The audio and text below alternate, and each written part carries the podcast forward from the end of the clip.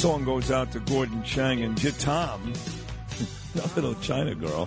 Happy birthday to Nicole Malliotakis today.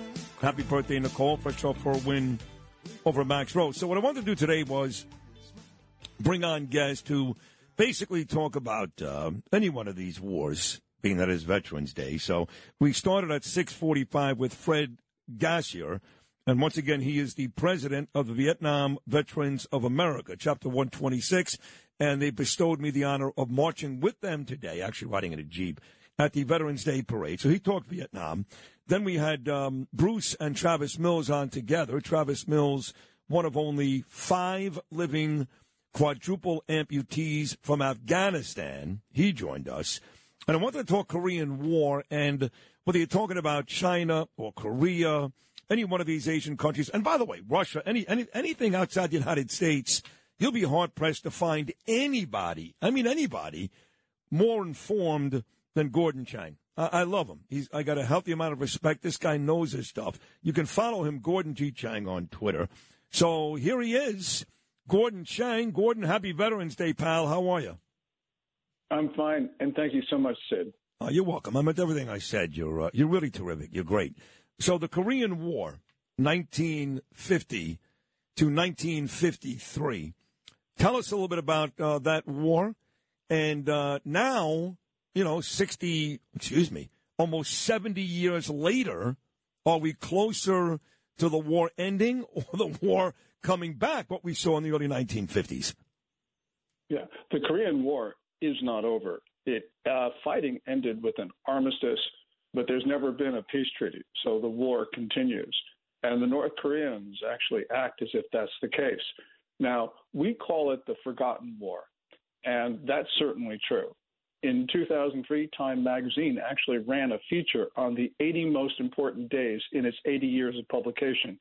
And not one of those days, Sid, related to the Korean War. Wow. But they did actually have the debut of Star Wars.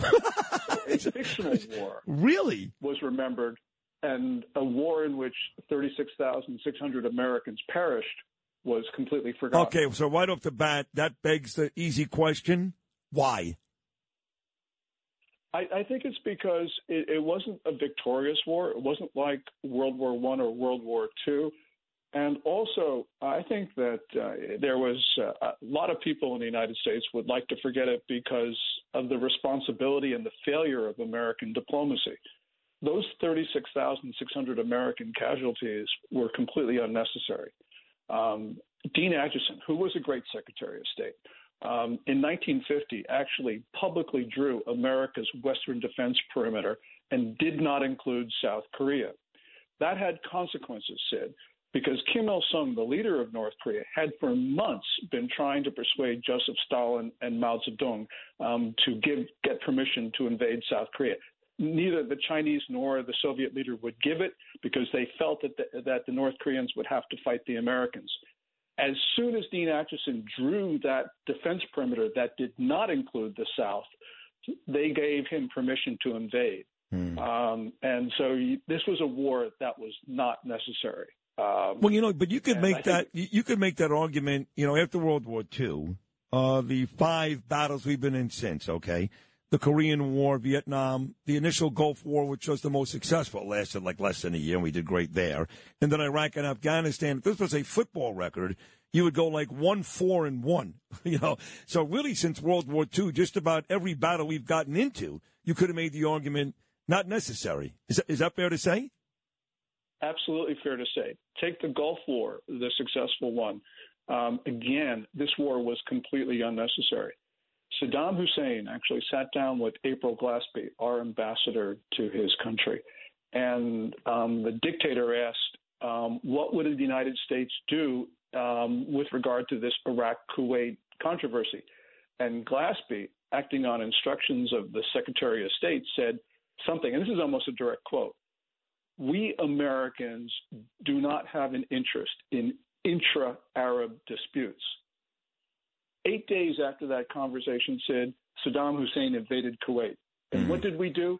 We, of course, defended Kuwait, just as we said we wouldn't defend South Korea, but that's exactly what we did. that was an unnecessary war. If you didn't have the Gulf War, you wouldn't have had the Iraq War and the debacle of that. So, yes, you're absolutely right. These were wars which were unnecessary. You know, you talk about how the war really really hasn't ended in uh, in Korea, and certainly with Kim Jong Un up there in the north, that's psycho. Anything is is uh, possible. So, what what what is the, the big difference between 1953 Korea and what is the most striking similarity? I guess the most striking similarity is that right now um, we have um, we could have prevented the Korean War uh, just with that simple um, statement from Dean Acheson. Um, we could end actually um, the Korean War now, and we have the power to do it. But we have political leaders, Republicans and Democrats, liberals and conservatives, who have chosen not to use American power. You know, the North Koreans can, if they want, to destroy the United States. They've got the power to do it.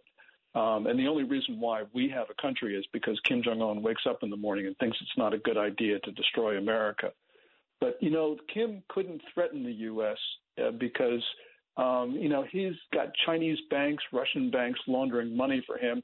Well, we can stop all. We can stop the flow of money by declaring those Chinese and Russian banks to be of primary money laundering concern under Section 311 of the Patriot Act. You know, if we were to do that, Kim wouldn't have money no money, no missiles, no nukes, right. no army. Right. Um, yeah. This is our fault. Yeah. You know, you mentioned the Chinese and the Russians, and you were on just a couple of weeks ago, another great appearance. Right after Ping picked up his unprecedented third consecutive victory, he remains in power in China. And we talked about what he means to China and, and actually in more terrifying terms, what he means to the United States. Has anything happened over the last couple of weeks since he has cemented that position that has changed your opinion on, on anything moving forward between the United States and China? Yes. On Tuesday, um, Xi Jinping actually um, talked to his military. He said, prepare for war. We've heard that before. But he said something which was new. He said that the external situation for China was unstable and uncertain. Now, Nobody's threatening China. So when a Chinese leader says something like that, it's unhinged, which means something is terribly wrong in China right now. Now, Xi Jinping is going to sit down with Biden on Monday. I don't expect very much to come out of that. Um, but nonetheless, we've got a China which is extremely dangerous right now. Can you even guess? Uh, I don't know, throw something that uh, may be going on in China that is having Ping say something like that? Well, internally, um, China is certainly unstable and uncertain. And you have the Chinese people have just been pushed to the limit on the coronavirus lockdowns. And they're actually defying Communist Party. Oh, hold on a second. Are, are, they still locked down in China still? Um, yes, um, right now in Guangzhou, which is the capital of Guangdong province, which is the richest Chinese province, um, five million people are under lockdown orders. No mean, this disease has spread throughout China, and it jumps. You know, one day it's Wuhan, the other day it's Shanghai, next day it's Beijing, and so they still got this what they call the dynamic zero COVID policy, which is basically draconian measures extremely draconian to try to stop the spread of the disease. That reminds me, a couple of weeks ago, Anthony Fauci was doing kind of his exit interviews. You know, they all had him on, Gordon, uh, Stephanopoulos, and all these folks, and they were treating him like he was some sort of hero. Uh, now, mind you, on this show, he's a villain. We think he's a very evil man who made millions and millions of dollars, knew about all this, and stood by making money as people died. Where do you stand on Fauci's exit? Yeah, Fauci, um, let, us remember why we have COVID 19. In 2014, the Obama administration declared a moratorium on the federal funding of gain of function research. So, what did Fauci do? He then funded gain of function research in China's labs, which what basically are military linked labs. Um, and then Fauci last year twice told Rand Paul, under penalties of perjury, that his uh, he did not fund gain of function research at the Wuhan Institute of Virology. But Sid, there are two public published papers from 2016 and 2017 by researchers at the Wuhan Institute of Virology describing gain of function research, and both of those papers specifically acknowledge receiving money from Fauci's National Institute of Allergy and Infectious Diseases. Fauci either lied or he didn't know what his NIH uh, institute was doing. And th- that means, you know, I think he should be prosecuted for perjury because I'm sure he knew that he was lying under oath twice last year. Wow. Hey, I got to tell you, every time you're on, it's great. It really is, Gordon. Thank you so much.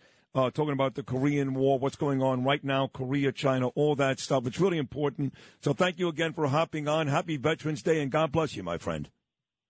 Well, God bless you, Sid, and just for all Americans, veterans. Um, I just don't know what to say, but thank you so much. Ah, uh, you're welcome, pal. There he is, Gordon Chang. Check him out, Gordon G. Chang on Twitter. That's a smart man and a good man right there, Gordon Chang.